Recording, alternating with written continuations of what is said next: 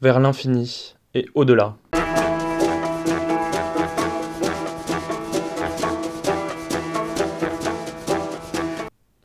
La nuit du 11 au 12 octobre 1492, la Pinta et la Niña, deux caravelles, ainsi que la Santa Maria, une caraque, abordent l'île de Guanahani dans les Caraïbes. Christophe Colomb et une centaine de marins débarquent alors sur ce qu'ils croient être le Japon. Raté. Ils viennent de poser le pied sur ce que sera le Nouveau Monde, les Amériques. La découverte des Amériques pose symboliquement la première pierre de la finitude du monde. Cette étape fait entrer l'homme dans la modernité. Petit à petit, l'homme prendra compte de sa puissance formidable, et dans la digne lignée de Christophe Colomb, explorera la Terre puis l'espace, afin d'apporter la lumière de la connaissance et de la science, nouveau Dieu sur le monde. Et en 1519, le navigateur portugais Magellan part pour le compte de la couronne d'Espagne pour l'expédition qui marquera le bouclage du monde, le premier tour du monde. L'équipage ayant survécu revient en Espagne en 1522 sous le commandement du navigateur espagnol Juan Sebastián Elcano. Magellan meurt en 1521 tué par les autochtones de l'île de Mactan dans l'archipel des Philippines. Il ne fait désormais plus aucun doute que le monde est fini, et ô surprise, nous pouvons même en faire le tour. Ces glorieux faits d'explorateurs témoignent d'un fossé qui s'est installé entre l'état d'esprit des anciens et des hommes modernes. Les Grecs anciens étaient effrayés par la pleine mer, par tout ce qu'elle pouvait porter de monstres et créatures en tout genre. Les démons marins remplissaient alors les zones d'inconnus. Car derrière l'horizon, on n'y va pas. Alors on invente et on s'imagine qu'il y a du divin là-bas. Mais petit à petit, les croyances s'estompent et les monstres marins quittent les portulans pour prendre vie dans les contes pour enfants. Avant, les hommes connaissaient peu. Ils avaient des dieux qui leur parlaient de l'infini, qui leur parlaient de métaphysique, d'immensité. Les voies du Seigneur sont impénétrables, dit-on. Avant, il ne fallait pas chercher à tout comprendre, il fallait croire parfois. Si l'humain était le joyau de la création divine, il ne pouvait être que moins parfait que son créateur. Il y avait quelque chose de plus grand que lui. Avant, le progrès n'existait pas comme aujourd'hui. Les vies étaient rythmées par la mort, qui était acceptée comme une évidence. Mais avant, on mourait pour vivre une deuxième vie, infinie, qu'elle soit au paradis, dans les limbes ou en enfer. Ou encore, on se réincarnait en quelque animal, esprit, être qu'il soit. Et c'était comme ça.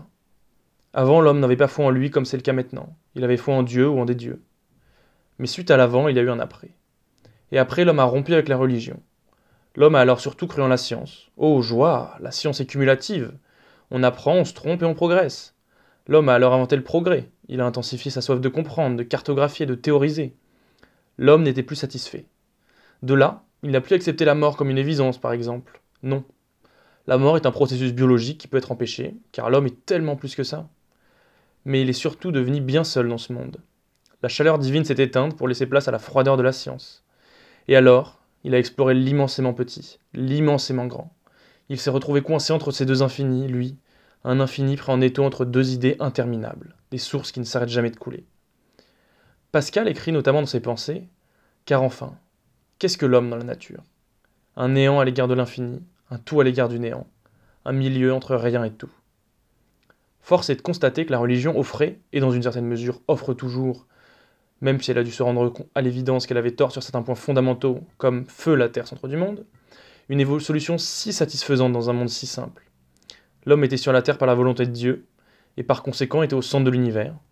Toutes les étoiles et les planètes que l'on pouvait admirer dans le ciel suivaient les mouvements circulaires autour de notre joyeuse planète bleue, qui était aussi plate par la même occasion.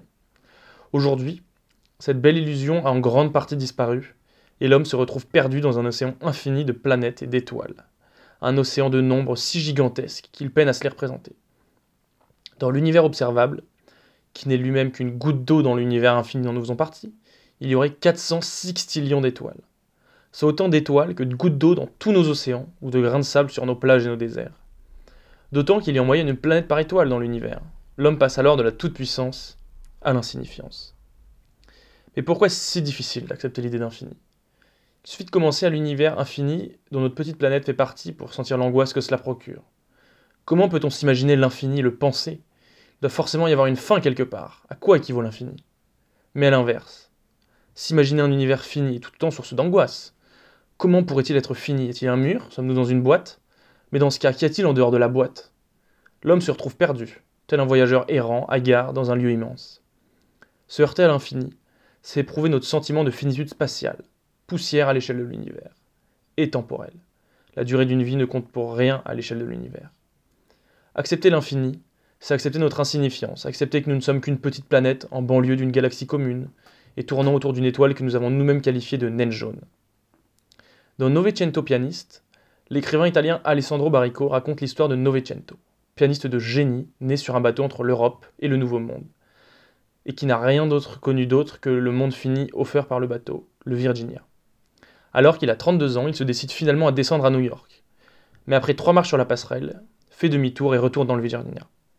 En réalité, ce qui l'a effrayé, ce n'est pas ce qu'il a vu, mais c'est ce qu'il n'a pas vu dans cette ville immense. De fin, il n'y en avait pas.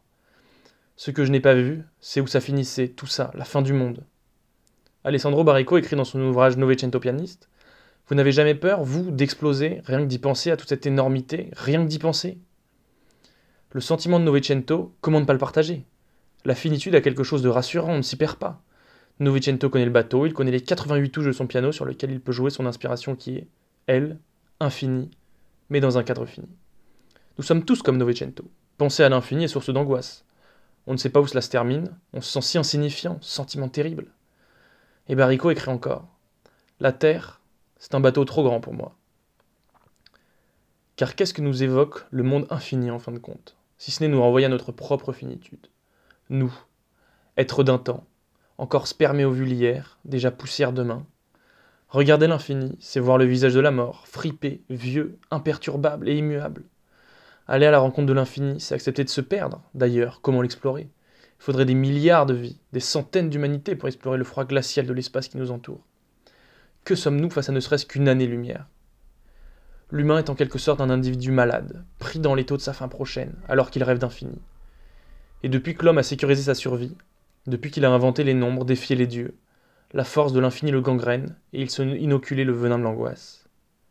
Pourtant, cet espace que l'on analyse et cartographie, si nous l'avons démystifié, nous n'avons encore qu'une vision floue. Le simple fait de l'avoir appelé, faute de mieux, espace, nous renseigne sur la vacuité de notre savoir sur cette chose si vaste que nous ne pouvons visualiser entièrement. La partie visible par les télescopes de l'espace dont nous avons connaissance ne représente sans doute qu'une infime partie de l'espace dans son ensemble. Et pourtant, les dimensions de la partie visible de l'univers nous dépassent déjà.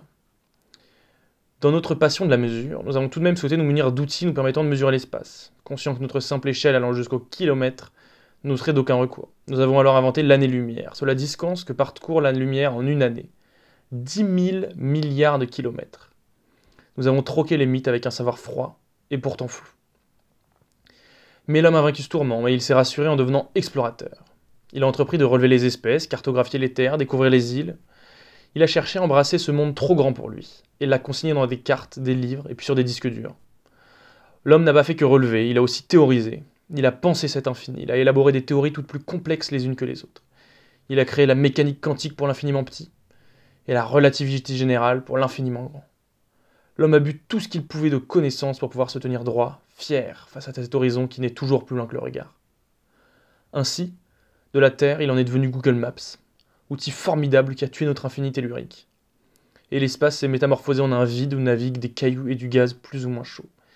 Il ne fait plus peur maintenant et on perce ses secrets à grands coups de formules mathématiques.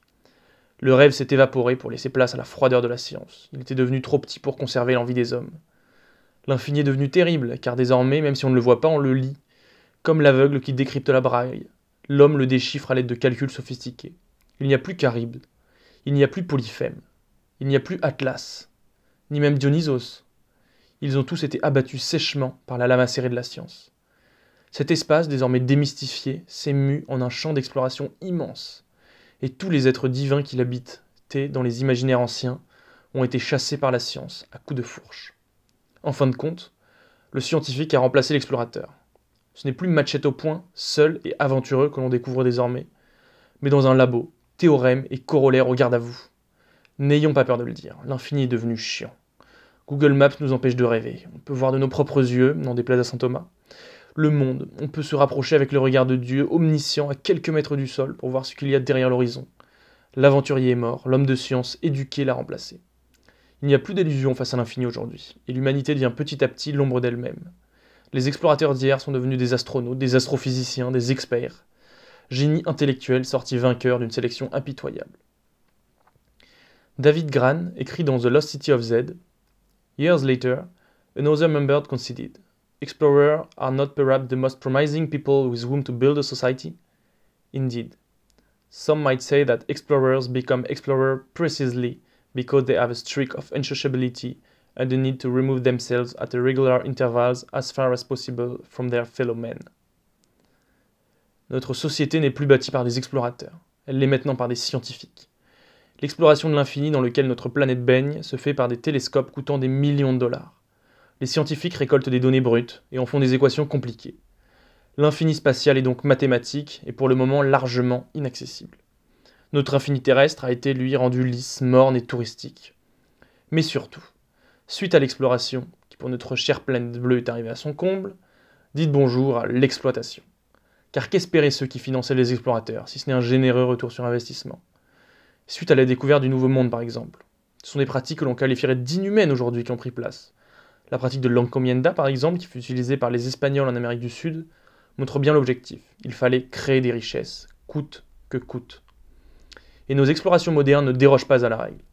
On pourrait alors affirmer que notre société a dépassé le stade de l'exploration et de l'inconnu, pour se muer en société optimisée, en quête d'efficacité en vue d'exploiter ce qu'on a trouvé, rejoignant ainsi un des buts de l'exploration.